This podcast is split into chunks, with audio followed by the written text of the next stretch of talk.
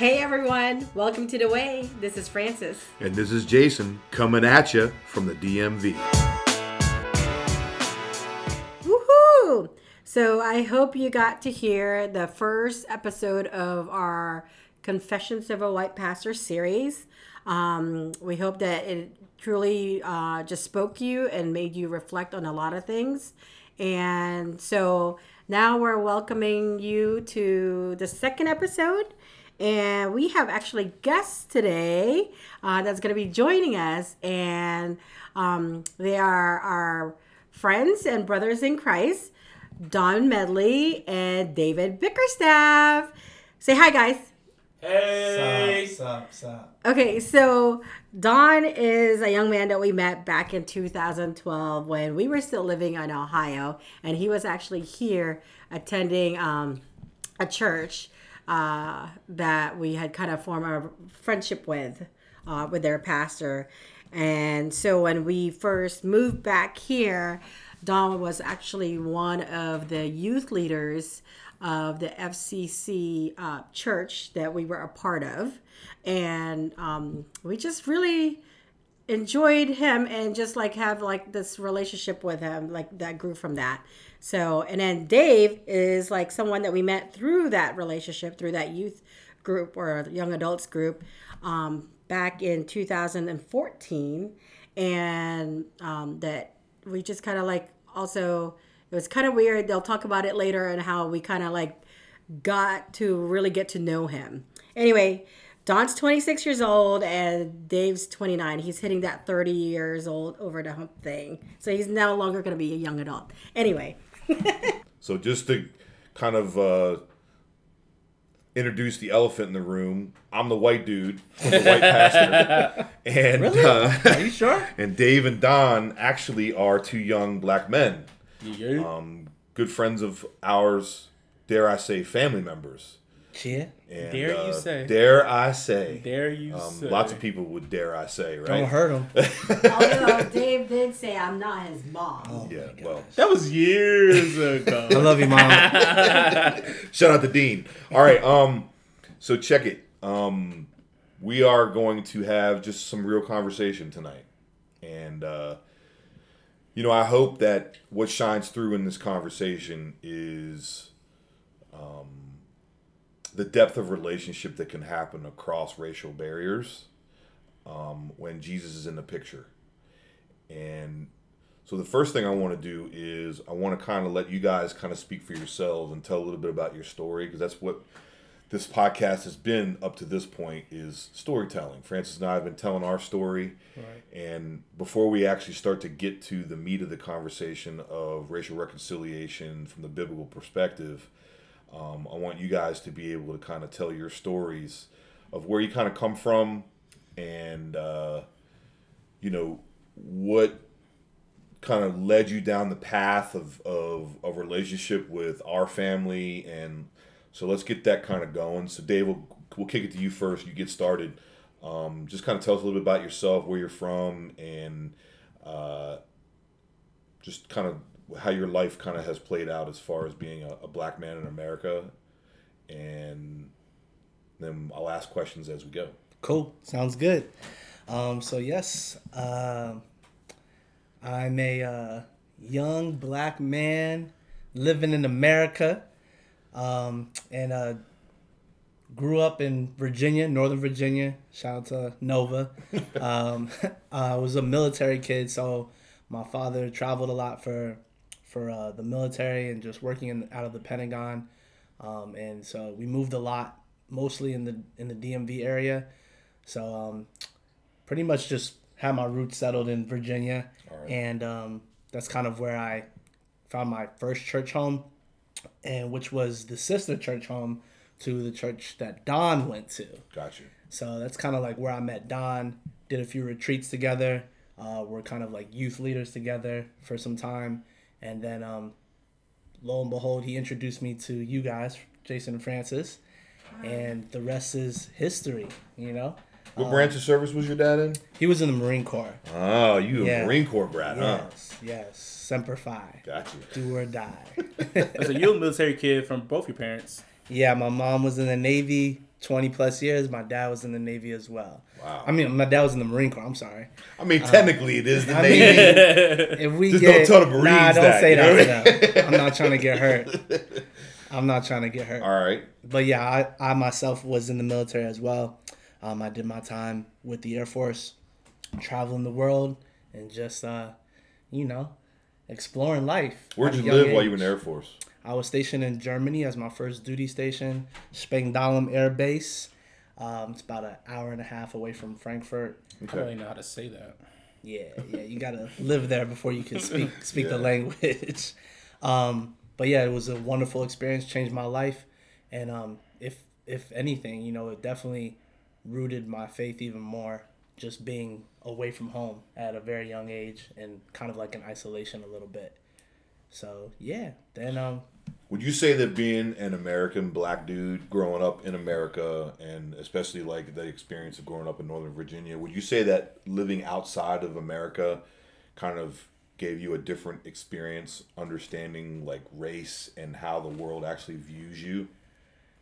Yes and no. Like I don't think I I don't think I realized that until further into living there. Okay. Like it wasn't an immediate like oh my gosh this is a this is a uh, culture shock. But after kind of like living there for a few years, you realize that the the climate or just the people in general were completely different. The way they viewed race, um, you know, racism is everywhere. Um, just differences in culture, that's all over the world. But there was something about, I guess, being an American, if anything, living in Germany. Um, you know, my skin color wasn't necessarily a factor as much as me being an American was a factor over there. Okay. Um, so that was the big difference being overseas versus you know being back home, um, and just feeling that that pressure Okay. because of my skin color. So yeah, I mean they embraced us with open arms over there. Um, they love black people in Europe, from our music to everything. Like the culture, just yeah, Okay.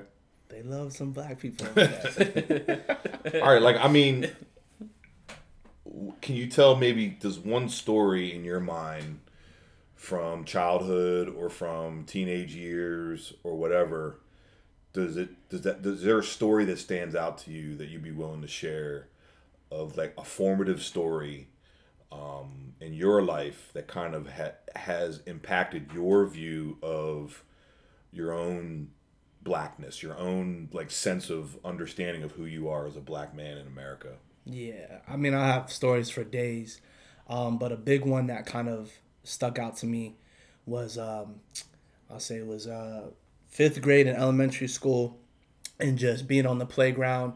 I went to uh, again, I lived in Northern Virginia, so we were pretty diverse.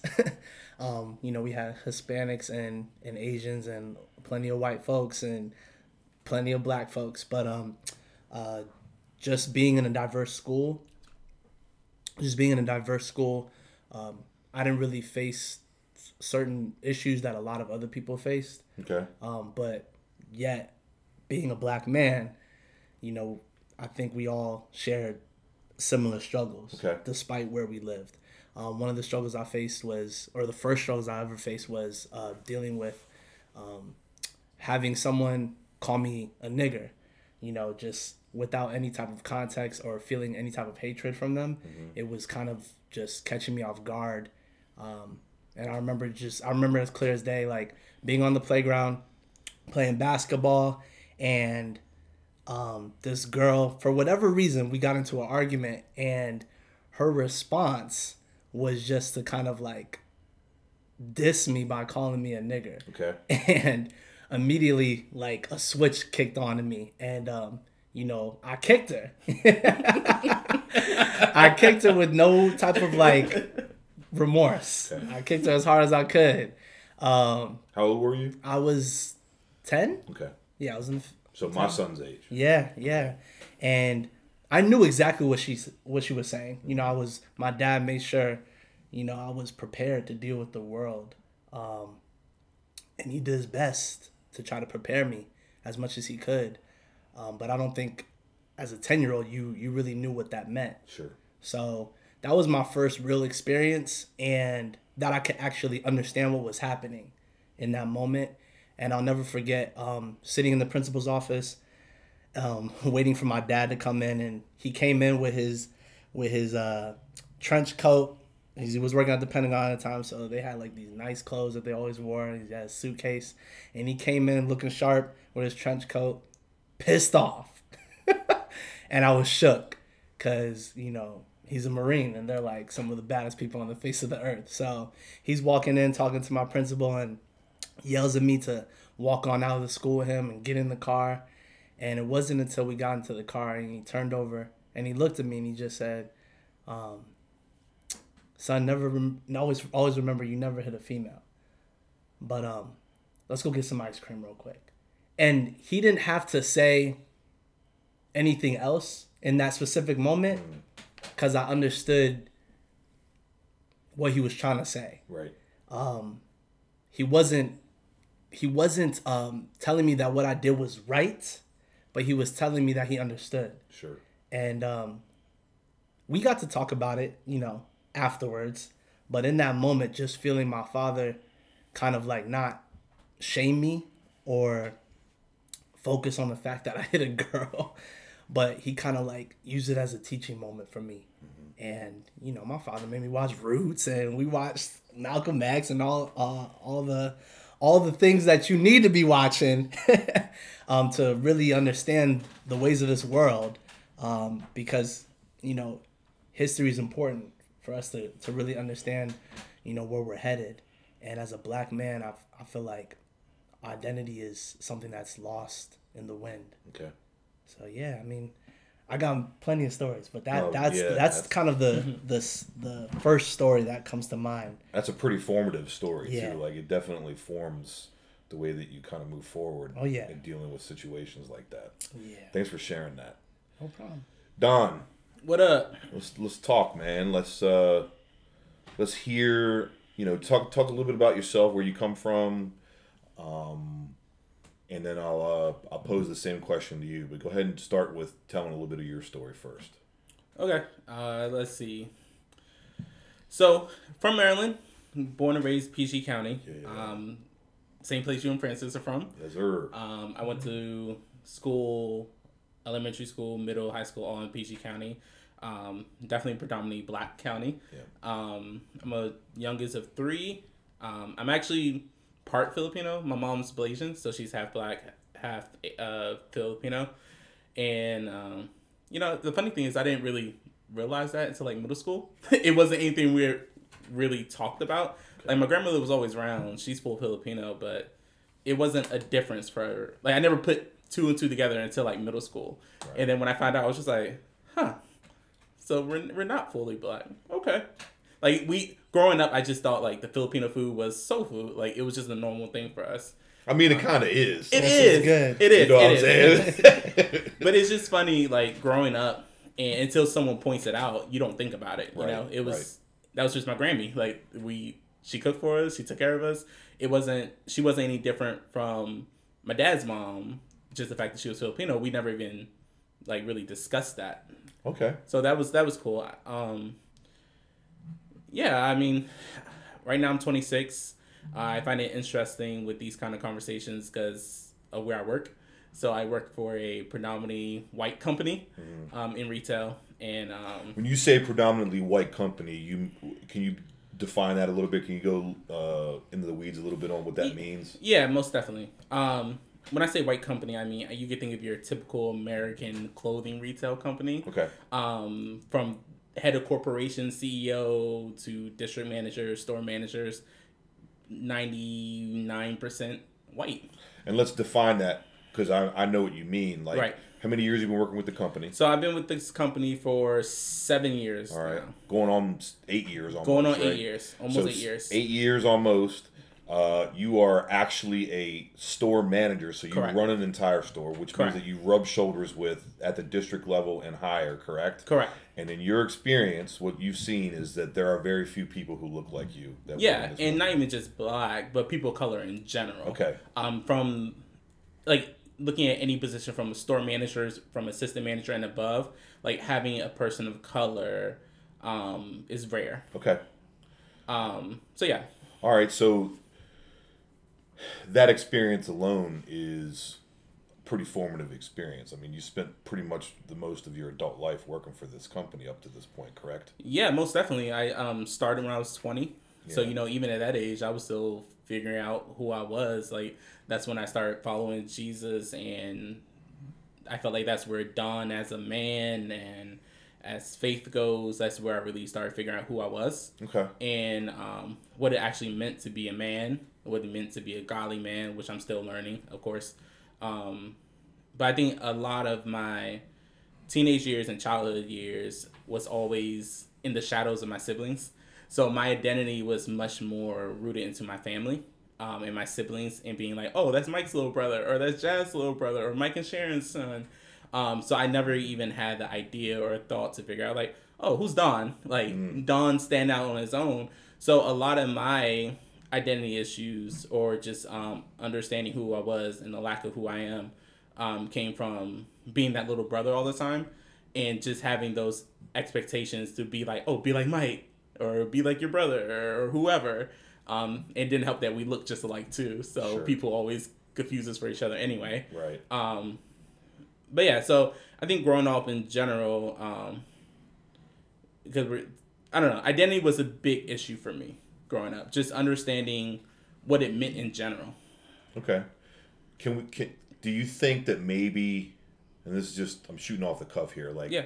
you made this statement about um, not really identifying yourself as being biracial or multiracial, multi-ethnic in the sense of having a, an, an Asian grandmother, your mom being half. Um, do you think that there was a tug of war going on in your life uh, from a racial standpoint, as far as like the Asian side of you and the black side of you? Did, was that would- did, did those ever come in conflict in your life? Not at first. Okay. Um, I would say that conflict didn't really hit until probably like my junior or senior year of high school when I really tried to em- embrace the Filipino side because I was trying to learn more about it. A lot of my friends were Filipino, um, and it was just interesting to learn this different side of me and like learn more about my grandmother because she was living with us at the time too. So asking her about our family in the Philippines, asking about her heritage, it was um, definitely interesting to go down because up until that point of being 17 or 16 years old, all I knew was black. So to learn this other side of heritage, um, it was interesting. Yeah. Um, but I did feel that pull where there's times even in I know Dave mentioned you guys mentioned um, the church I went to where I met you guys was 99% Filipino. Yes. And I started going there because of a couple of my friends. Um, we were hanging out one day and I kind of knew who God was, but not really. We grew up going to church up until like middle school. So when they, and there was always something in me that knew who God was, like looking at the hindsight, I always felt like I like God was kind of calling me from a young age. Mm. Even though in church growing up, I just went to sleep after the opening prayer. Like that was my ritual every Sunday. You can ask my siblings. It was like after that first prayer, I was gone. My parents like going to the early service, six o'clock. Don't know why they did that, but I was asleep the whole service. Six o'clock in the morning. Sis- we were there six o'clock Lord in the morning. mercy. Black churches get down early because they'll do a six, eleven, wild, but it was terrible. Bruh, that's I too to, early. yeah. I woke up for I woke up for altar call and then a closing prayer and then we went on home. but um, where were we going with this? Talking about you knowing. God. And Oh yeah, yeah, yeah. Your, yeah. your experience at FCC. So um, when I was invited to their Bible study, um, something jumped up in me. Where I was like, "Oh yeah, I'll definitely go." And then eventually from there, um, you know, Jesus spoke some things that were pretty profound over the next couple months, and I started going there ritually, like every Sunday, and I ended up joining a youth group and the whole nine yards. Um, but just speaking of that tug between the black and Filipino side, even there in church, I felt like that tug was a real thing because I don't look Filipino. Right. I'm black. Like, you know what I mean? Like, not to neglect my Filipino side, but my black side definitely outweighs. Well, visually, And right. visually, and I'm black. And also, it's it's the more of my makeup. Like, I grew up as black. Like, Okay. there wasn't a lot of, like, Asian influences in our house besides, like, the food. Right. So like, there's like, or you say, do are you do you do traditional Filipino things? It's like no, like where we operate as a black family. Like Sure. there's no addition to that. And even my mom, like a lot of people don't realize that she's Blasian. Like she definitely looks more black than she does Asian, besides her hair. Um, but then even in that church, there was this tension from specifically the older people that it was like I was too black or not Filipino enough for this church. And it was a lot of times where I ignored comics or didn't pay attention to them because, you know, my goal wasn't to please them. My goal was because like this is somewhere that Jesus is meeting me at, and I I'm really studying and learning about His Word. And it wasn't everyone by any means, but there was definitely side eyes and um, comments made from parents, from different people, Sure. um, where I felt like the outcast. And I think certain people intentionally made me feel that way because I was black Okay. And this was in the church. in the church. And at this point, like, and when I first started going, they were like, "Oh, okay, yeah, like this is cool. Like you could come." Um, but I would say definitely by like year two, um, two and a half years in there, I would think I was there for a total of three, almost four years. That's where the tension really started growing. the novelty had worn off. Yeah, like yeah. I was no longer just the token black friend that was just coming with the group of Filipino kids. Um, I was a member of the church, and it was just probably less than five of us, less than five people, uh, five black people in that church. Um, it was You were baptized there, correct? I was, And yeah, you also were a leader yep, for a period of time there. yeah, Correct? and I think honestly, me being in the leadership role caused a lot of divisions. Um, so because I was a leader of the youth and young adults, so that was from age like twelve up to like twenty three, pretty much until they're no longer single or they're under thirty. Sure. Um, so first of all, let's just say I had no business being a young adult leader. I didn't have any type of training. Like I was still figuring out Jesus myself. Like it was a bad start to begin with. But um, with that group, the young adult group, we really started trying to follow Jesus together and really operated as a church on our own. Um, we had our own group on Fridays. Like none of the parents were there. We were literally studying the Word, um, talking about our lives, praying with each other. Like it was really good.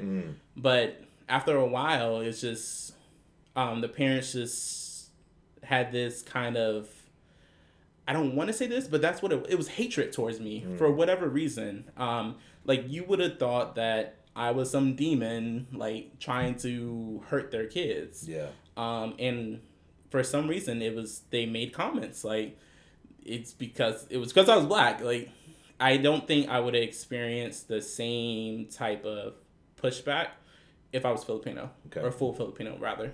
Right. I mean, I I was going to ask you to share a formative story, you know, based on you know the fact that you're you're black. But I mean, you just did that. Yeah, yeah, Um, you know, it's interesting to hear both of you tell these stories because, um, you know, I've heard these stories before.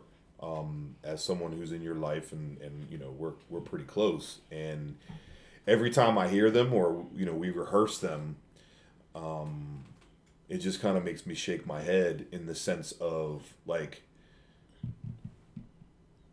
people are people, man. Like Right. it, it and it and it transcends what I believe to be like the white black thing. Like it literally is just this thing when you when you don't look like the other person, there becomes this tension between you and them, and people struggle with they struggle with the idea of of dislikeness i guess is the best way to say it. Like you you don't look like me. You're not from my culture. We don't speak the same language. Anything that that divides us is what gets emphasized. Right. and in both of these circumstances, you know, Dave talking about being a 10 year old and um, somebody, you know, a, a little girl, a little white girl calling him the N word uh, on the playground. This, this isn't the 1960s, right? Like, this isn't civil rights era America. This is what year, Dave? Shoot. Had to be like 04, 05, maybe. No, no. Um, 2000, 99, Yeah. 2000. 99, 2000. Yeah. So this isn't like, you know, ancient history, Right. right? And where'd she learn that word from? Right? I mean, like, Who knows? and, and, and, and I guess that's the like that's the impetus. That's the thing that is driving me to have this conversation in a podcast because this isn't going away. Right. Right? Like time is not healing this wound. No. and something's got to give and i believe that it's got to be men like us who sit together and reason together and for people to see the relationship that we have in spite of these differences that we have right? You, like you guys have been like really enunciated these differences and i'm to tell my story of how ab- about you guys and how i met you guys and how we came to know each other in just a moment but like i think it's interesting the like how formative these stories are and how like palpable these stories are and yet here we sit together right? And that's a testament to how good god is least in my opinion that, Yes, sir. right? Would you guys agree Yeah. with that? Like Yeah, this definitely. like the fact that we could sit here even after those experiences and you know we could have lived together right? Because we lived in the same home together. Um, we've shared meals together. You guys basically are like siblings to my children. Um, there is healing and restoration and reconciliation in the gospel right? There that all of that is in the implication of the gospel. And- Absolutely. So what I want to do is I just want to kind of piggyback on the stories that you guys have told and talk about how we met. And you guys can interject and we can kind of make this dialogue. But like, um, we we discussed earlier, Frances said it when we introduced like, uh, when we moved back to the DMV, when we told our story in the first two episodes, when we moved back to the DC, Maryland, and Virginia area here, um, and we settled in a church, we had met Don first. And how we did is while I was still in Ohio, um, we had this ongoing relationship with the pastor of the church that Don attended long before we came back here. And we attended that church when we were visiting, whenever we come home to visit Frances' family or see my family or whatever. We made a point to attend the the church that Don went to, Right. and we had never met you face to face though during Right, those because it visits. was. I think when I started joining, you guys haven't visited. Probably not. We met. Yeah, probably Yeah. not. And so, uh, apparently, Don was tasked with, a, with with a group of people to put together a uh, a retreat, and they were looking for a speaker, and you know the the primary speaker for the retreat, and uh, through a series of of circumstances, we happened to meet. Do we meet face to face first, or did we meet Skype first? We actually met face to face. So when I was tasked to find the um, speaker for the retreat, uh, me and the other two youth leaders at the time were praying, and we were also praying at this time for mentors. Because, like I said, like we didn't know what we were doing as a YA. We were doing the best that we could. Right. Um, but we we wanted to learn from someone. We learned wanted to learn how to do ministry, how to be discipled, and how to disciple others. So we were praying for that. And then a couple days later, um, you were introduced during the service because you know the thing that pastors do, they introduce other pastors Other that are in the pastors, audience. right. Yeah. Um, and our pastor at the time was just going on like how you guys do young adult ministry and all those things, and you're thinking about coming home. And then there was just something I think it was the Lord was just like go talk to him. So then I, my awkward self, I approached you after service. I mean, it wasn't awkward to me. but- yeah, so we met face to face, and then as it came closer, and you guys started to nail down who you wanted to be the speaker, Don with the other um, group of young adult leaders Skyped me while I was in Ohio, and we had a Skype conversation, one or two of those conversations, Yeah. and we just kind of talked about like the theme of the retreat and those kinds of things. But what I what I felt, and I'm I'm not sure Don what your take is on this, but what I felt was a kinship with Don specifically as we were talking through that process, and I was really excited to speak at this retreat, honestly, and um. So we come home and meet. So what happens is me, Frances, and Kylie actually end up driving down She's our oldest. our oldest daughter. Um, yeah, shout out to Kylie and Parker. Hi, Kylie. hey guys. and uh, you know Frances and, and Kylie come with me to uh, to this event, and that's kind of where it kicks off. And you know Don and I start a friendship from there, Right. And it actually you know blossoms as when we move here permanently. It actually blossoms into a full blown friendship, and when Frances and I started to really pray about doing uh, you know, ministry here in the DMV, after, you know, from all the story that you heard from the first two, couple episodes, um, Don was definitely one of those people who was in the very beginning stages of that planning process. And what was interesting is is that through that process and through our time at FCC, Don had a relationship that was building with with Dave. Like their, their friendship was building. Can I, the funny yeah. thing is, uh, so both of our churches were sister churches to each other. So meaning like the Dave's church that he went to branched off from the one that we went to. So we were both the token black guys of the YA. Right. So when we joined forces as youth groups, like went to each other Bible studies or did a retreat, it was like, oh, another black guy. Right. Yeah. And so that's how our friendship really The big and onlys. started. Yeah. Yeah, that's- so that's it's, it's hilarious. Room full of Filipino, like two white people and then the two black guys, and that's so that's how me and Dave started clicking. Yeah, and so uh, one one of those um, young adult meetings or gatherings that we had was at Don's house, and uh, Dave and some of his crew from Virginia came over to this particular um, night, and uh, I met Dave that night. And what was interesting about that interaction is I remember distinctly um, we've broken up into some small smaller groups within the larger group and had some conversation uh, based on those smaller groups. And Dave and one of his friends was in my group, and uh, I remember the conversation and. I, I remember how the conversation went, and I even remember some of the things that we were talking about. That's how vivid it was for me. Um, but what I remember most was the reaction that I got out of Dave and his friend because I don't know that they'd ever heard anybody speak the way that I was speaking about certain topics and certain things, especially with regard to leadership. And I was talking about leadership gifts and how gifts sometimes get um, more attention than character and things like that. And uh, the their eyes kind of got really big, and uh, you know it was a it was a good moment of introduction to the you know to these guys. And and truth be told, um, that was the beginning of many conversations with Dave. It, Right. it, it wasn't as uh, quick of a kinship like I had with Don with Dave. Um, it was much slower. Um, you want to talk about a little bit about why that Yeah, is? 'Cause, yeah, it- I there's mean- some good, there's some funny stuff in there as to why that is. But Some hiccups along yeah, the way. Go ahead. Um, I know that um, well, with the specific conversation you were talking about, it, uh, my reaction probably was very, you know, um, excited or exciting because that's exactly where I was at. Sure. At the church I was going to, I felt like um, I wasn't really being acknowledged as Dave, but I was being acknowledged for my gifts and my talents. Kind of just being propped up as, oh, you're the guy who can put together events and dance for us and dance at our Christmas recitals. Dance? And, yeah, so I'm a dancer. Um, been krumping, uh, style style known as krump.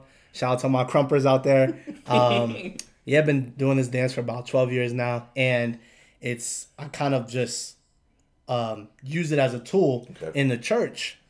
Uh, it was just it was just a way for me to communicate at the time because you know again I was still trying to explore um, who Jesus was in my life, and He blessed me with that gift, so I figured why not give Him glory with it. Um, but that was slowly kind of like manipulated, uh, and Wait, wait, wait, wait, wait, wait. A leader in the church manipulated you as an artist? well, I mean, yes, yes, Unheard of. Unheard of. Anyway, go ahead. And and granted, I was young and naive, and I I I wanted the glory, you know. Sure. so I didn't mind saying yes to everything, Right. um, because it gave me opportunity to be front and center. Right. But um, what I didn't, what I was at war with was also wanting that mentorship Okay. from said leaders and wanting to learn more about this God that we're talking about every single Friday, every single Sunday, and yet it was kind of like you're still a lone wolf, you know.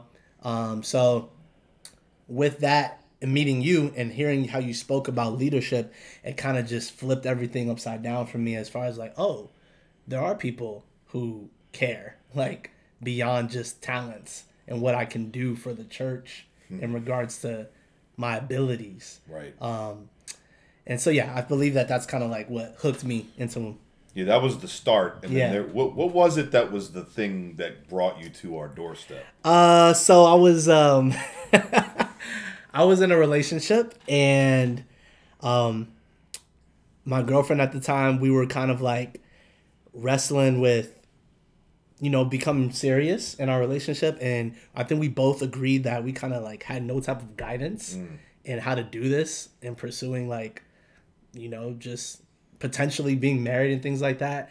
There wasn't, there weren't many options um, for us to kind of go to certain people, whether it be at church or our own families, even, because that's kind of a weird thing. Apparently, like young folks don't really want people in their business, so Yeah.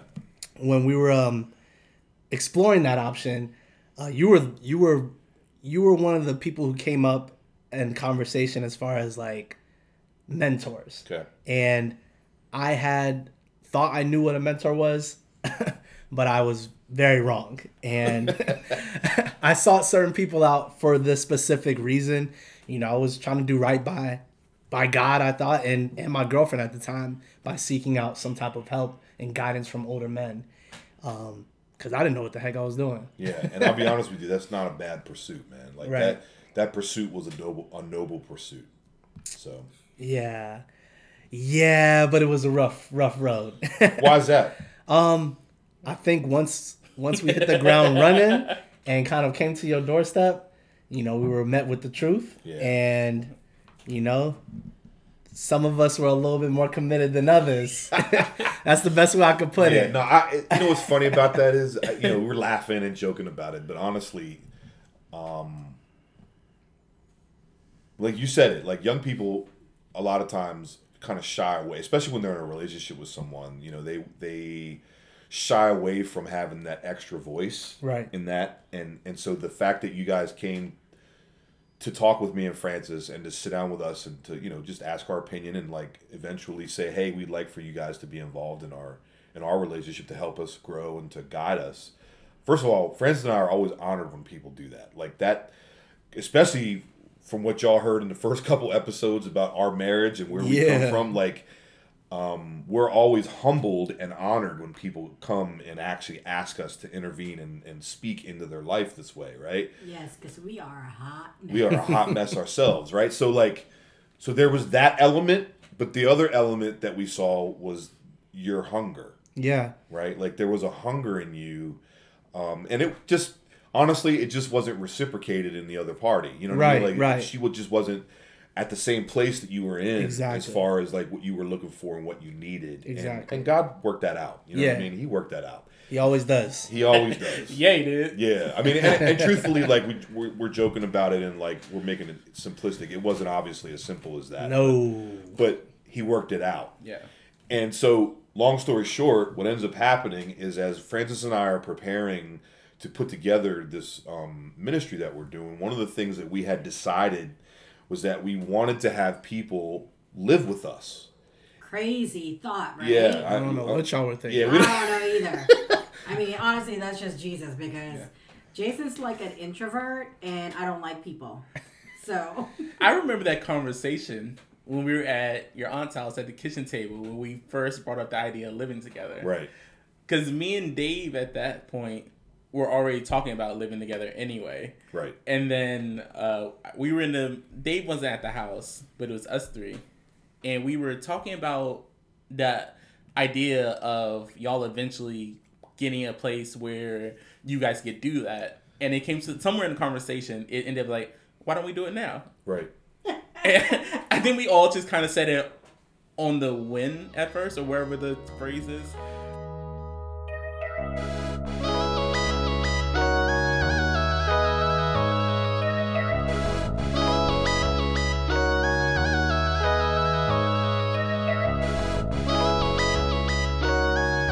I mean, it was a whimsical decision, but what ended up happening is we really sat down and actually talked about the biblical implications of discipleship, right? And when we talked about that, what we discussed was the fact that Jesus lived with his disciples for three years. And there was like this holistic understanding of what it means to be making disciples. Like it was like, it wasn't just like on once a week he, he would show up and, and speak and everybody would walk away going, oh, wow, that was really cool teaching. No, he lived with these guys. Right. So when we talked about this, Frances and I would like for you to chime in on this. Like we talked about this idea of discipleship and it being a holistic thing, but let's talk about a little bit of the you know the logistics and the and the the fears and all those things that came into play when we were discussing having two people. One we we knew relatively, but Dave, honestly, we barely knew him, and we were going to invite him to come live in the house with us, what what what was that conversation like for for you? Um, I think for me, you know, like you said, we kind of knew we knew Don a little bit more, and we barely knew Dave. Right. So there was the apprehension in that part, simply because we didn't know him. Um, but at the same time, we also knew what the Lord's asking us to do. Absolutely. Which is to to go for it. And you know, we've learned it through our years of following him. It's like when Jesus says something, we we we follow. We just do what he asks us to do. Right. Um, and trust that he's going to work out whatever he wants to work out through it all. You know. So for me, that was probably the apprehension is um, just going further in that. It's like the apprehension for me is having men live with us, uh, simply because um, I haven't gone through this yet, but like, and we haven't discussed this, but as a kid, I was sexually abused. So there is like a fear of um, obviously men in our in our home with our children Sure. because that was like a, a natural fear for me through many many years you know um, so that was my apprehension and one of the things that we discuss is making sure the boys know the guys knew that hey this is a fear that i have and obviously we have boundaries those kinds of things simply because of what it does to me you know Yeah, and, and I'm really glad that you brought that up because what I wanted to be very clear here is the fact that these two guys are black was never a part of our conversation, not once. no Right? no. There was never Just because an- they're guys right. There was the never any like racial implication in our decision making, and I think to the outside world that was very strange very right? Like to people who were observing us from the outside and the decision making that we were doing, that was a very strange component to this was that we had two young black men that were going to come live in our house and that that the fact that they were black was never even part of the conversation. No, because I mean, even like if you listen to the last episode, um, I my always thoughts were like, it's not about like, like, let's say, oh, this and that happens because of black people. It is because you know people happen to be jerks. So I don't care what color they are. Sure. They're you know if they're jerky, they're jerky. You know, I mean that's like how I see it. So, you know. Them being guys and that as a guy was the one that abused me, that was a fear. Yeah. You know. And so we navigated that obviously prayerfully and like you said, you said it perfect. Jesus basically told us to do this. Yep. and uh, so we embarked on this journey together where Dave and Don actually moved in. We were actually renting a house first, and uh, they moved in with us, and uh, that was uh, that was fun. That was a Roller lot of fun. Okay, so we're laughing because we have so many stories that we want to tell y'all right now Yeah. on not even just like this specific uh, Topic. specific topic, but just life in general. Yes. Yeah. So it's pretty funny, and we're just so grateful that we kind of survive all that together. Yes. But what I want to do based on that is is is that not only did you guys live with us in that house, but you moved with us to our, our house that we live in now. And we spent three years together Right. living under the same roof. And so let me ask you guys. So for us on our side of the fence, you know, as Frances and Jason, uh, you know, there was no ra- racial component. You know, we did kind of see and experience a little bit from the outside, people having kind of a weird understanding of it. What about from your guys' perspective? Don, I'll start with you. Did you, what did you get from people as far as living with Frances and I, as, and how that dynamic works? And was there any racial component to that? Uh, yeah, there was. Um, I guess I'll start with myself too. Like, there wasn't for me. Right. Um, I think it was different with you being white. Um, and not in like even a negative way. It was actually refreshing for me. I think because it was like I never experienced it, but I didn't even. After a while, after our first initial meeting and when we actually became friends, it wasn't about you being white anymore. It was Sure. like, oh, you're just Jason. Right, right. We're cool. Like you're mentoring me. Um, but I think ever since you started mentoring me, and then it got heightened when I moved in with you guys, there was um, talk about us being a cult and just all these other different things like um, you stole me from the church and all this other crazy Do stuff. Do you think that that cult talk had to do with the fact that I was a white man? I think 100% it did. Okay. Because let's say if I moved in with Dave and we decided to take um, and start our own church there, they wouldn't have said the same thing. They wouldn't have been like, they were like, oh, you're just moving with your friend. Like, you're moving with people that you know and people that are like minded. But I think because you were white, they were just kind of like, oh, oh, everybody calm down. What is he doing? He's going to go crazy. And I was just like, And look, Frances has made it very clear to me that uh, that stereotype does have some merit. Well, it does. Most cults are led by white men. So let's go ahead and make let's go ahead and put that asterisk out there, like like uh, That's you know. not a racist thing, a prejudice Right. thing. That's like facts out there. yeah. yeah. Yeah, and I think it was just, and the funny thing is, no one ever had the boldness to actually say it to my face. Okay. It was all slide, slick comments. Or innuendo. yeah, and it's like, oh, you're moving in with them. Yeah, what about it? You know what I mean? It was just very undertones. So what gave you the impression that it was racially related? the one thing, because they will always mention you. Okay. They would never mention Frances.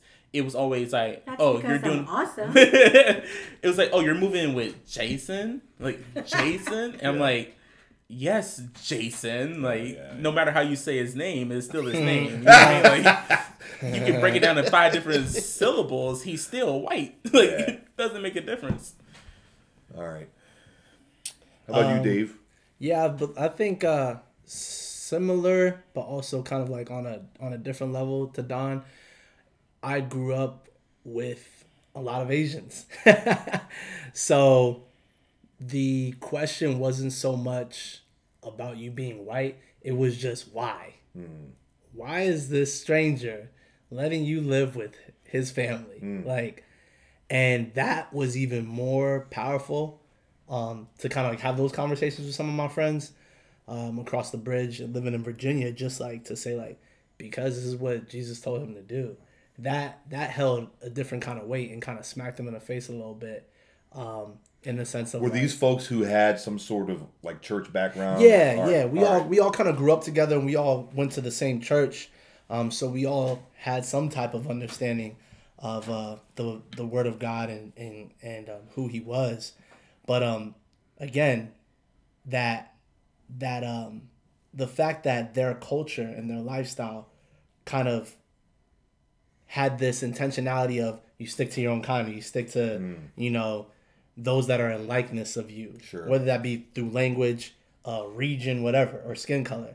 The skin color portion never came up in conversation, but just like Don stated, it was it was always inferred as like su- su- subtle jabs, especially from leaders in my life Um, people who I who I was seeking out as mentors and just people who I had looked up to to as leaders, kind of like were side eyeing the whole situation, like asking me, "Are y'all a cult?" and things like that because of my hunger to pursue a mentor and your willingness to open your home. That flipped everything upside down for folks because I'm I'm a very passionate person and I have no shame in being that guy. Mm-hmm. So when I would talk about the situation with others, there was a little craziness like yo, I'm about to do this because I've got nothing, yo, like Jesus is all I got. I was at the lowest of lows in my life and I recognized I can't pick myself up. So to have someone who people would consider a stranger come and say, "Hey, let me join you on this walk. Let me join you and kind of help you along the way." Um, that was welcoming to me, but I understand why it was alarming to others Yeah. because it's a foreign concept just in our culture. No, I agree with you. I think I think what you both are expressing is the the meat and potatoes of what I talked about in the last episode about how one you know the uh, um, one of the major implications of the gospel and the transform transformed life of a Christian is that you know you are Christ's witness to the ends of the earth, right? And so because of that, that's going to include cross cultural understanding, cross cultural um, experience, right? And so what happens is is even people well-meaning people in, in the body of christ right? And well-meaning christians will still kind of pigeonhole themselves into these kind of clannish or groupish type of situations where they'll only be around people that they look like talk like act like you know whatever. And very rarely is it emphasized or even propped up as a priority to go across those cultural lines, right? And so the intentionality of what you're describing, Dave, and Don, what you're describing, when Frances and I sat down to talk about this, you know, and especially when we talk about coming home, like one of the major aspects that I really felt um, that that Jesus had really birthed in my heart was to come back to my home community, which is predominantly black, Right. right, and to have relationships with people who are not like me and to be able to disciple people who are not like me. Right. which i know is unbelievably unpopular right? Like which i know people look at crazy you know what i mean? And, and square-eyed. Um, but i really felt strongly that this is what god had called our family to do.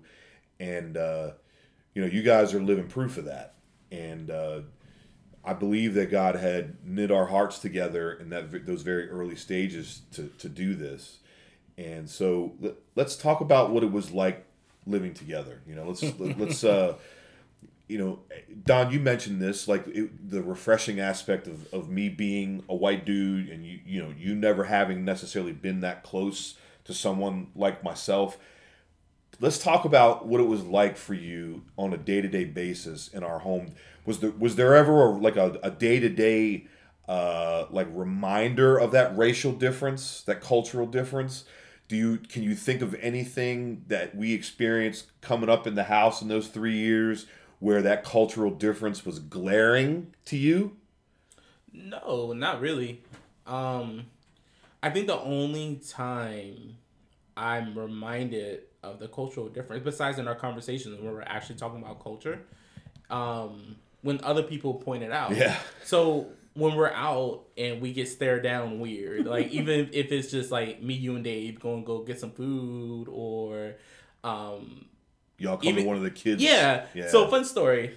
Uh, when Caleb turned, it had to be like six or something. He was still in pre-K. So me and me and Dave went to the school with Frances to you know give Was it him his cake. graduation or It was his birthday? birthday. It was his birthday. We were okay. taking cake up there, and as soon as we walk in the room, and they're like, "Oh, this is Caleb's mom, and here is the family," and like all his little kids are like whispering. They're just like, like, like who's that? Who's that? Who's that? And it's like obviously we don't look like Caleb, and they just like, is that your dad? Is that not your dad? And like they were just so confused, and like kids are being kids, just innocent kids. They're just curious. Yeah, and it.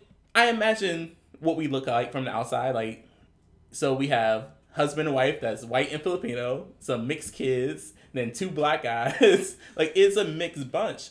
But like the looks that we get is just like it's not like oh that's cool. It's multiple people getting along. That's a family.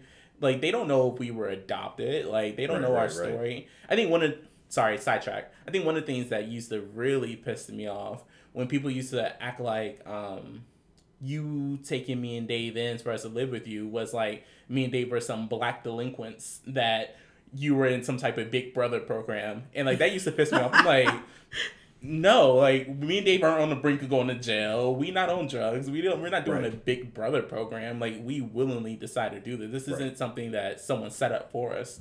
But yeah, just like I wasn't really reminded of that stuff until Others brought other it pointed out. Yeah. You know, it's ironic. Let- Let's tell the funny story because I mean that was a good story, Don. But the funny story is actually the better understanding of the weirdness of the circumstance. Okay, so tell him, tell him, Don. The, So- yeah. well, like we said, when we first started living together, for the first year, we rented rented a house in Oxon Hill, in Maryland, and then stuff went down in the house. So we, Frances, Jason decided to start looking to buy to plant the roots. So um, often Frances would go look at houses, and um, while I was at work, while Jason was at work. Right. So between me and Dave, whoever was free would go with her. And just help, go with her with looking at a house. Um, so she's not by herself. Her and Caleb was by themselves, like looking at houses. So we went to this house in Bryans Road, Maryland, which is like Southern Maryland. And so me and Frances go look at the house, and we're like, okay, cool. Like nothing was weird. Like they asked us questions, and um, everything was normal. So we go back, and we liked the house. Yes, So it was like a couple days later, or maybe even the next day. She was like, "Oh, we gotta take Jason now." So we go with Jason. Frances walks in the door, then I walk in behind her, and then the realtor or the lady selling the house looked at Jason and was like, "Oh, this must be you guys' realtor," and we were like, "Wait, what?" so like this whole time, like we spent like 30 minutes with this lady a couple days ago. I guess she thought me and Frances were husband and wife, and Right, Caleb was our right. kid. But I'm like, Caleb looks white and Asian. You know what I mean? So I'm black. Frances Filipino. I don't know how she thought Caleb was a byproduct of that. And then her first assumption when she saw Jason was, "Oh, this is your real estate agent." We were like, "Um, no, he's the one buying the house. Like, he's the one that's signing the papers." Yeah, Like, honestly, I think that right there, as funny as that story is, is that's indicative of like it's, it, that story is a trip, but it's also indicative of like how our culture views cross cultural relationships and friendships, like the depth. Because we're family, like we call ourselves family. Right. The fo- like, right, Dave? I mean, like Don, you would agree with that, right? Like, we, Yeah, we are family. So like we roll and rock like family. When Yeah. we go places, we go places together. We go out to We eat together. We go exactly, and it's funny because people look at us when we go s- places because we got our kids and then we got y'all and then it's it's a, like and we all roll, roll up in the same van typically. You know what I mean? Like, and In yet my, in my little minivan. people people look at us with this uh confused yeah.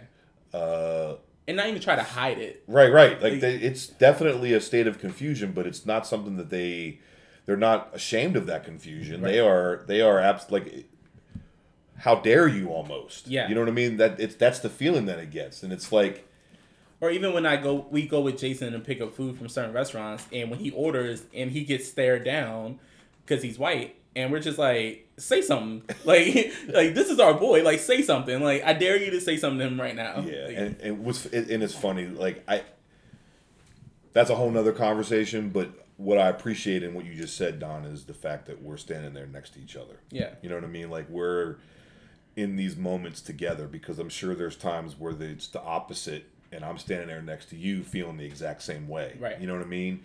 And I think that's the na- that's the nature of our relationship. If you guys would agree with that, like we we hold it down for each other, like Right. Yeah. and that and that's the family part of it. And um, so oh, you- believe me, I'll be the first one. so Say something. so so from there you know we live together and we have this this relationship was it easy living together Definitely not. No, Plenty. but it's not even for any of the reason that we're talking about. It's no. People living yeah, with other people. Yeah. yeah. And Dave, when- Dave and I are the hotheads. Yes.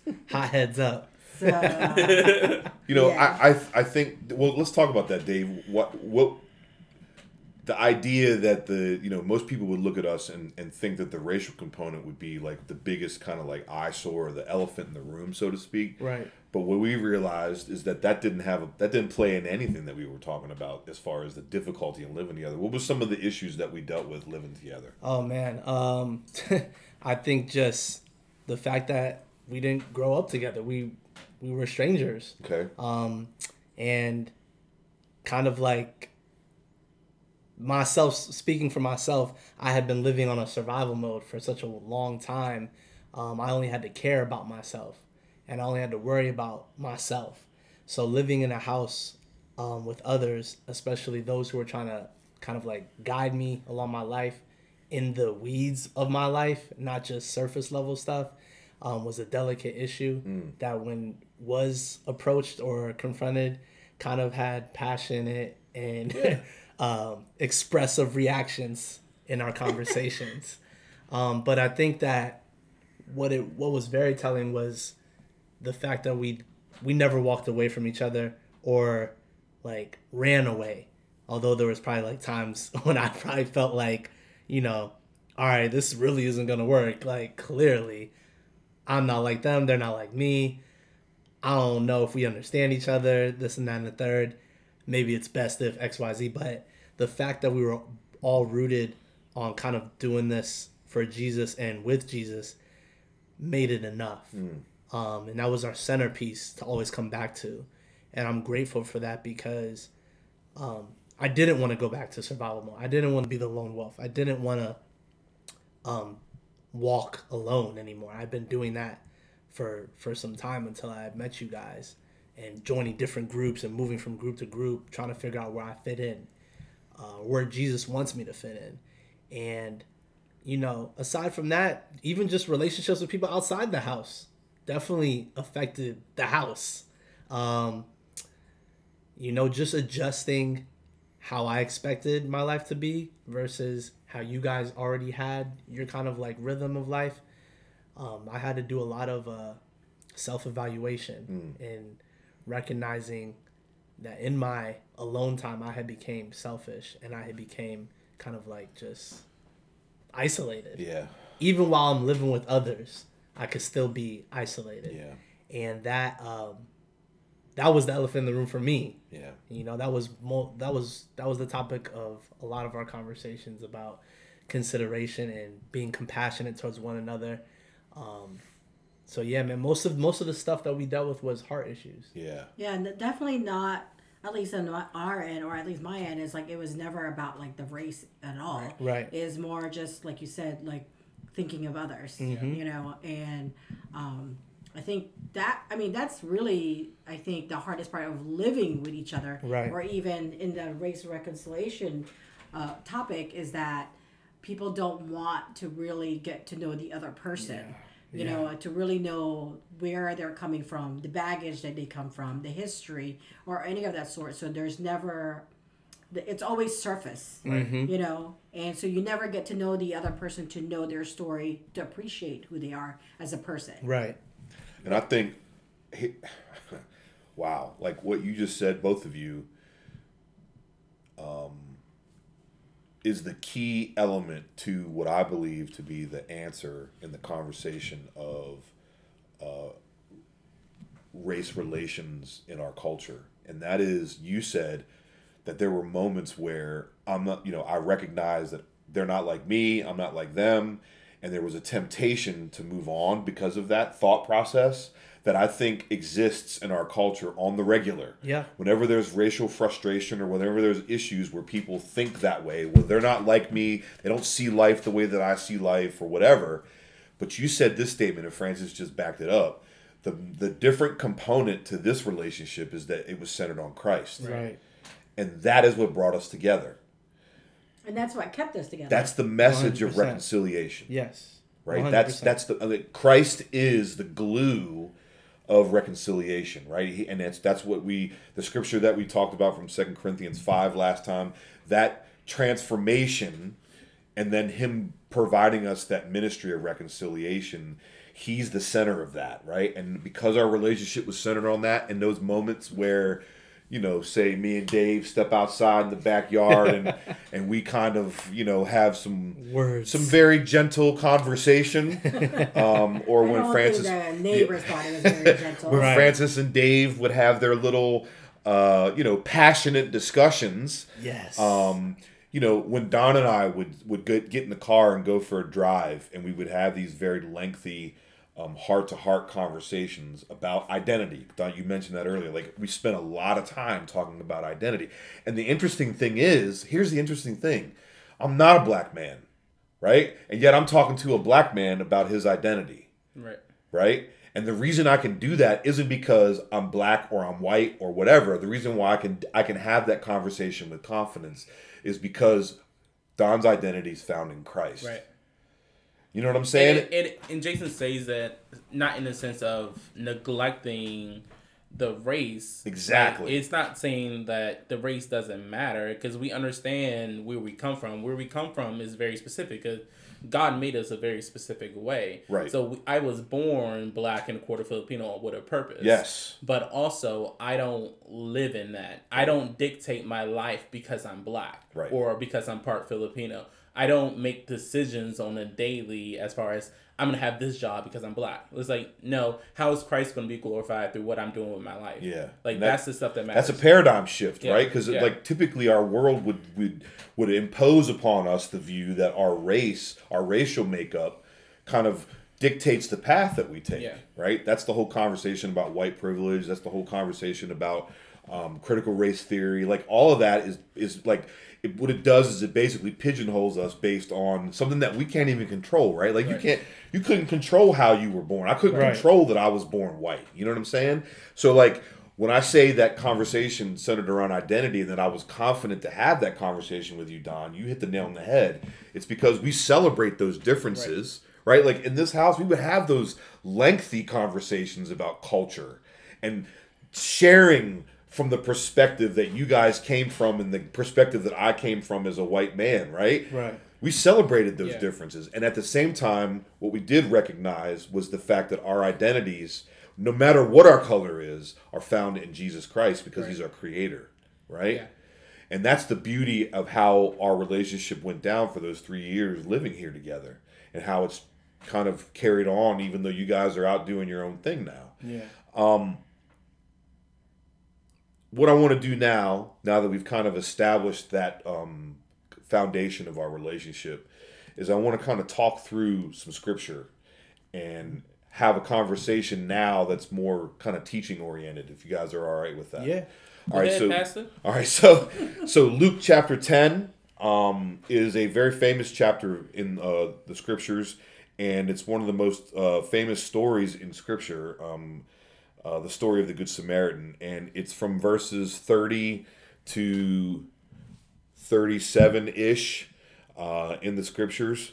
Um, basically, what this is is a it's a story or an illustration, a parable that Jesus is telling, and um, he makes some really direct racial statements in this story that often get overlooked or, or get often kind of brushed over uh, in conversations like we're having right now that I want to kind of point out um, because there's some really interesting truths in this parable. So verse 30 says Jesus replied with an illustration and he's replying to um, this I this this um, conversation about the most important commandment. Jesus and the Pharisees were having a conversation, a back and forth about what the greatest commandment is, and they talk about you know not not from the ten, but actually from uh, Deuteronomy six, which I mentioned in last episode, right? And Jesus says, "Love your neighbor as yourself," and uh, one of the guys is like, "All right, Jesus, then who's my neighbor?" And so, in response to that question, Jesus says, "Oh, okay. Well, here we go."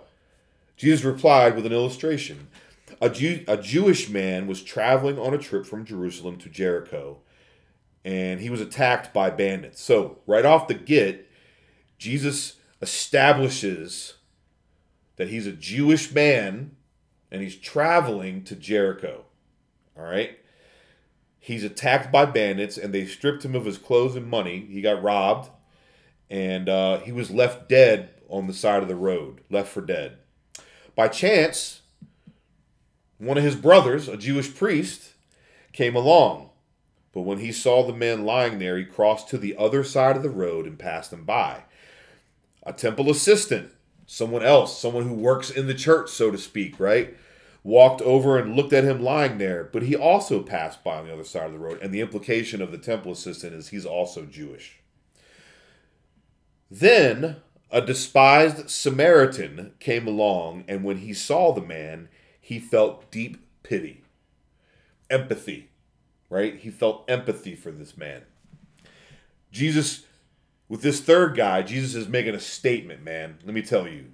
By saying that this guy is a Samaritan, what he is saying is his racial makeup, he's despised. Why is he despised? Well, the Samaritans, to a Jew, were considered as low as a dog. All right? And what the Samaritans were, they were a mixed race of people that were basically uh, Jewish people uh, from an exile that occurred that you read about in the Old Testament, where uh, the Syrians actually came and took the Jewish people into the Israelites into exile, and the intermarrying between those two races actually created the Samaritan people. Um, they had some very similar religious beliefs. They had very similar uh, look about them as far as their physical features. But a Samaritan and a Jew had nothing to do with each other, and Jesus calls it out. He says, "A despised Samaritan." But this guy, who is the despised Samaritan, he kneels beside him. He soothes his wounds with medicine and bandages them. He puts them on his own puts him on his own donkey and took him to an inn where he took care of him. The next day, he handed the innkeeper some money and told him to take care of this guy. If his bill runs higher than that, he says, I'll pay the difference the next time I'm here. He goes over above and beyond for this man that looks at him with, you know, disdain, who hates his guts based on his racial makeup. Now, Jesus, after he tells that story, he says, Which of these three would you say was a neighbor to the man who was attacked by the bandits? And when you believe that the guy that Jesus is talking to, who is a Jew, he can't even mouth the words the Samaritan. He says, the man who showed him mercy. Couldn't even say the Samaritan because he got the point of the story, right? Now there are other there's other aspects to this story, but the, there are deep racial implications in this story that often get missed that I want to point out and I wanted us to talk about a little bit. Yeah. And let me ask you guys this. From your experience growing up in this country, um, as young men and being black, what has been your experience with what Jesus defines as your neighbor? What does that mean?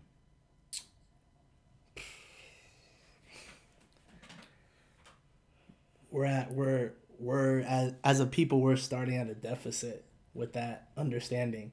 I don't think that especially in America Okay. in the West we lack that understanding. My neighbor in in America is who I who I acknowledge is who I acknowledge in my likeness, who I acknowledge in who speaks the same way, who dresses the same way, who who embraces the same culture as me. That's my neighbor, someone who I can sit down at the table with and break bread. At least that's what we're taught Okay. um, in the society we live in. But I believe that if we really took on what Jesus is saying here, um, then the, the neighbor is the homeless guy you drive past every day you go to work. Um, it is your next door neighbor who you don't even know their your their kids' names. You know what I mean?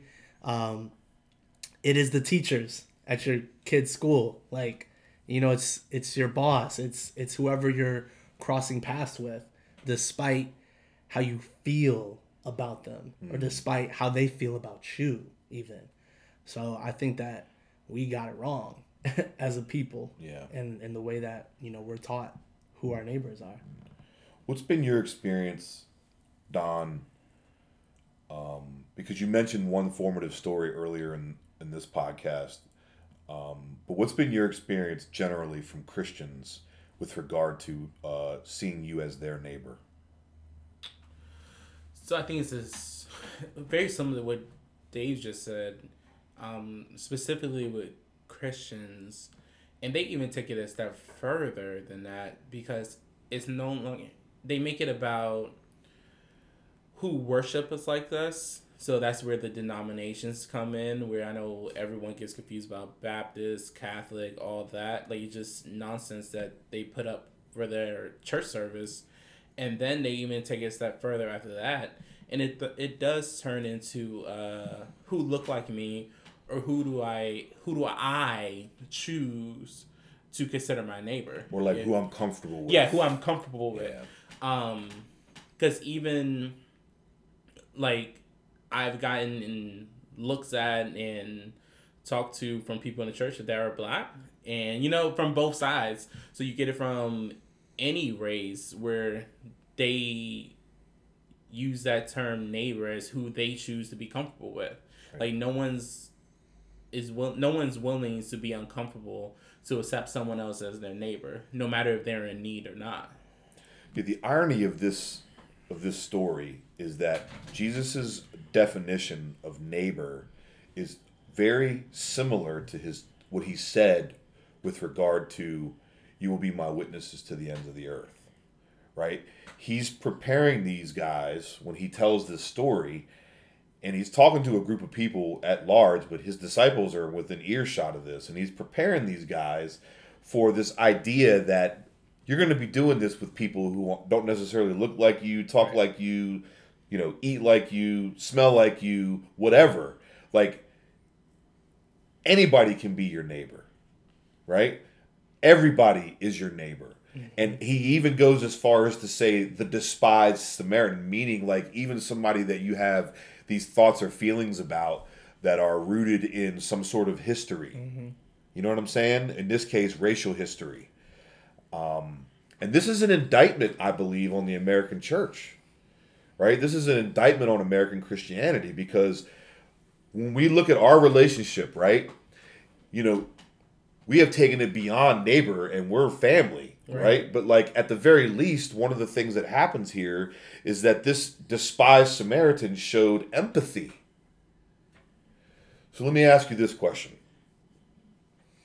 When you hear about empathy, and specifically in the context of like cross cultural friendships or cross cultural experience, how hard is it for you to show someone who is not like you empathy? How difficult is that for you?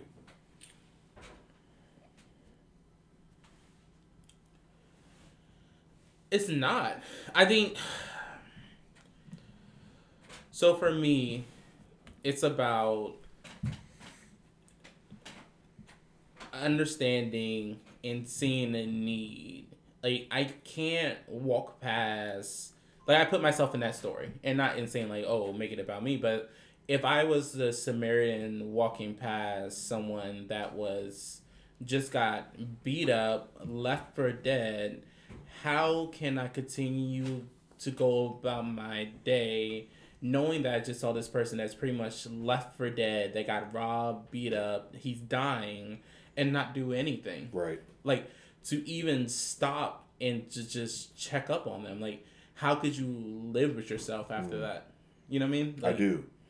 And I think that's Jesus's point, right? Like, you know, for whatever reason, the two the Jewish priest and the temple assistant, and I think he chose those specifically for a reason because they're religious folks, right? Like he's not only making a point about the fact that there's a racial component, but he's also making a spiritual statement there. Like these people who are pious, who claim to be whatever they claim to be, will just walk past, right? I think empathy is an important aspect of what it means to be a follower of Jesus, right? Dave, how about you? Like, is what do you what are your thoughts on like how difficult is it for you to show empathy for someone that's not necessarily like you? Um, I I agree with what Don stated as far as like, and not being a a surface issue. I think it becomes because it's not even about the person. Right. For me, um, it's it's am I willing to do that, whether the man or woman looks like me, or is relatable, is my own. Is just dealing with myself, like coming beyond myself in my heart and saying, but that's my last bit of money Yeah, but I don't know what they're gonna use it for. right. And it's like only because of Jesus and having a desire to be compassionate towards others, am I able to even take a step forward to want to be um, compassionate towards them or serve them. And it's like I know that's a fact because in my own mind, walking throughout life, it's it's hard to be intentional by yourself Yeah. to just want to love on others and despite how they move around you. We are conditioned to be aware of our surroundings. We're conditioned to be on alert. Like i don't care who you are. Anybody who drives through the hood is to be on alert. I don't care. Like even if you're from the hood you're on alert in the hood because it's just we're not conditioned to deal with danger that way. Like so So you're saying it's more out of self preservation Yeah. than it is racism. it's not a race right? yeah it's never been a racial issue for me it's always been a um a wellness issue it's been a heart issue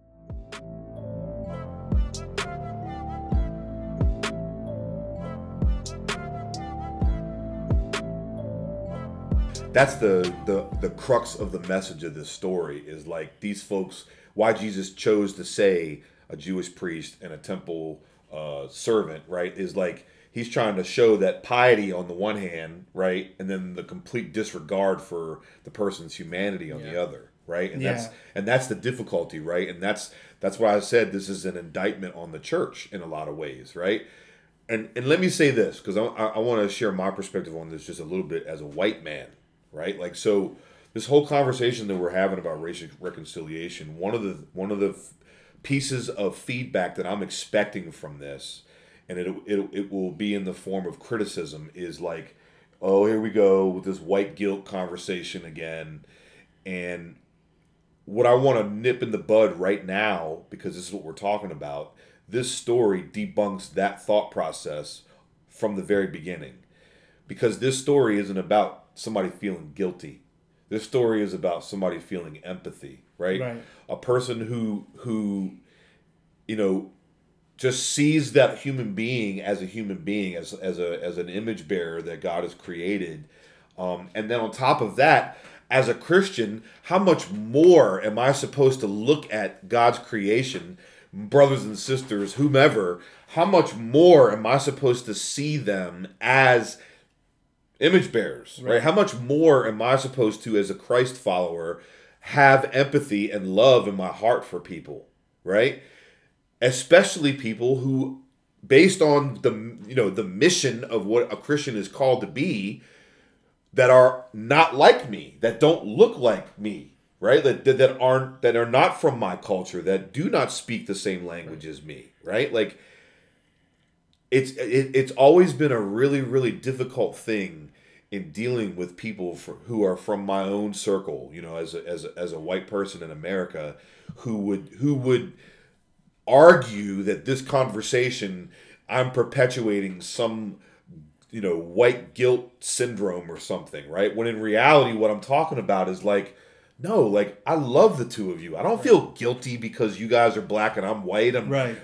I- like it has nothing to do with it. My my life has been dedicated to this simply because god has put love in my heart for the two of you regardless of whether you're black purple green and that's to say and i like what you said earlier don it's not to say that i'm lessening the fact that you guys are black men what i'm saying is is that I recognize your blackness and celebrate our difference and love you just the same. Right. You know what I'm saying? And and I think that's what this story is. The story is is a recognition by someone who is actually hated by the Jewish people and he still sees the humanity in the dude who's laying on the ground about to die. And how could you not, like you said, Don, how could you not have empathy for someone in those circumstances? And how much more should we have empathy for those who need to hear the gospel? Yeah. Right. Yeah. right? Who need that connection that may, for and it may be a connection from someone who that doesn't necessarily look like them. That's the whole like crux and impetus of missions.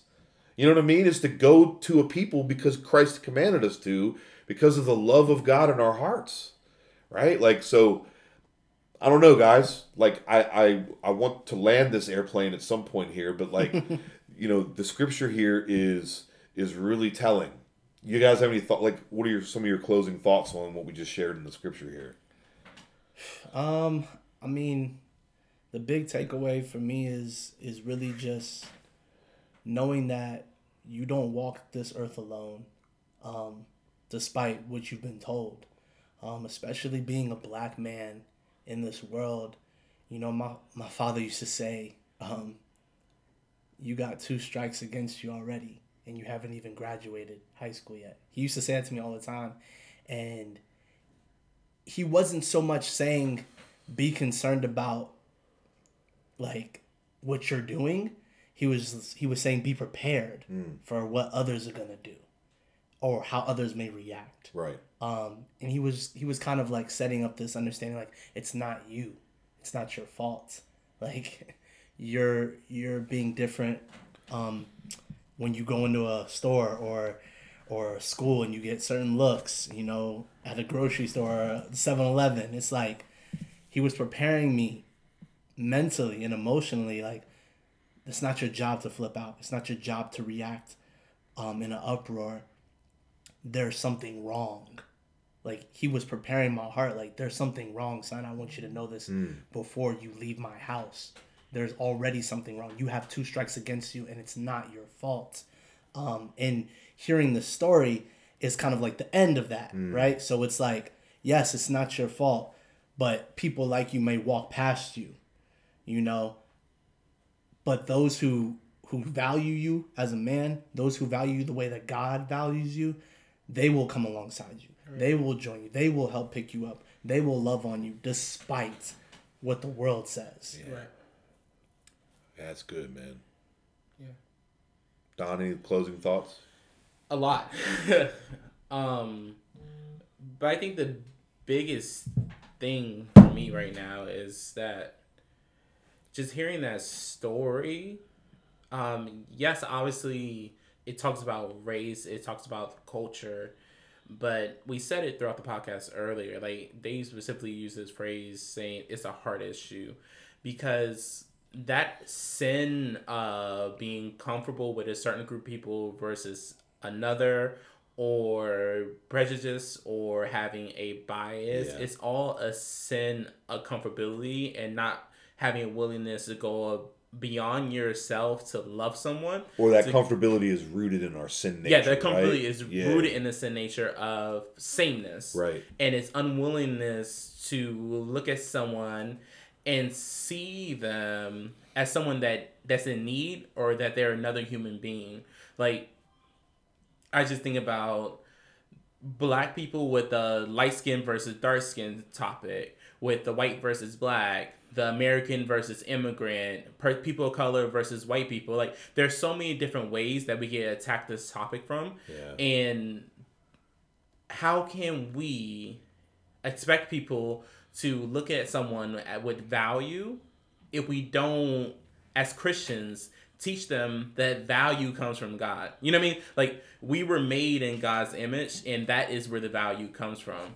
And if we don't teach that or talk about that, the, the racial conversation is going to go nowhere. Yeah, Like, absolutely. even in the in the politics of immigrants like if we as a people can't look at them as humans like why the conversation can't go anywhere Right. So it's it's beyond just the color of our skin and it may have morphed into that morphed into that ugly monster where people are just talking about the color of your skin like that's so shallow Yeah. like your issue is much deeply uh, deeper rooted than that Sure. like you're just scratching the surface and whether you were taught that or whatever the case may be you were raised that way um it's very shallow and i'm like you got to dig deeper like it's much bigger than you being comfortable like it just doesn't make sense anymore And that's for all sides of the fence, Yeah. right? Like that's Yeah. for white, black, whoever. Yeah.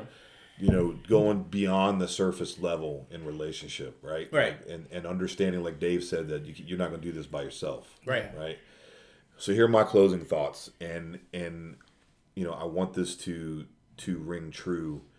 Um, the gospel is about Jesus, first and foremost. Um, the good news of Jesus Christ, of his you know his death, resurrection, and his return um, are that's the the the core message, the message of Christianity. But what comes with that are implications in the life of a person who follows Jesus. And this conversation that we're having is the is one of the implications. It's one of the things that happens in you when you're transformed from the inside out. And yet what I find is is that people uh, they want to have this this eternal security without having a uh, experience where that transformation happens in the now. Right? We want to have all this heaven talk and all this eternal security of heaven, but we don't want to live like we're followers of Christ in the now. And those are the implications. Those are the things that the the one another's that the Bible talks about, right? And so at the same time, we also have to acknowledge that there are differences. We're created differently, right? Like even one of the things that we've talked about over the years together is just like the very difference that white people and black people, how we view, for instance, uh, life. Um, you know,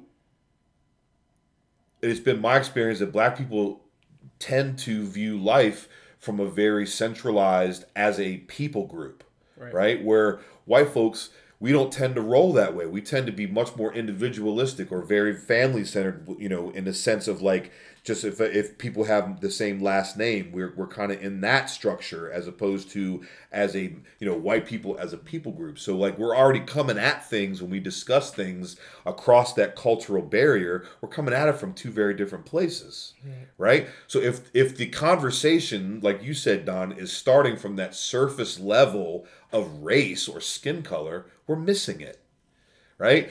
The conversation is a spiritual conversation everything is spiritual. And it's a hard issue. Like dave said it's a it's a thing that that we have to take ownership of. We are sinners by nature. Our heart is is dark by nature. And it's in need of a savior. It's in need of a of a of a truth that's called the gospel. And then from there once we've identified that then we start to see how that connects to the world around us. And one of those things unfortunately that that connects to whether we like it or not is this issue of race and so, listener, if you're listening to this, I want to challenge you from today's conversation to get to know people who are not like you, to go beyond the surface, and to, if you're a Christian especially, I want to challenge you that in your transformation as a believer in Jesus Christ, from that transformation, start to wrestle with the implications of the gospel and how that fleshes out in your life. Are you living on mission? Are you are you one of those people who is going to the ends of the earth? Jerusalem, Judea, Samaria, to the uttermost parts of the earth? Are you talking to people? Are you getting to know people who are not like you? My wife mentioned that earlier. Just just getting to know people is, is a start. We can't do this alone. We're not intended to do this alone. And more importantly, Christ has commanded us to take this to the world. And that's what we're doing in this podcast. God bless you.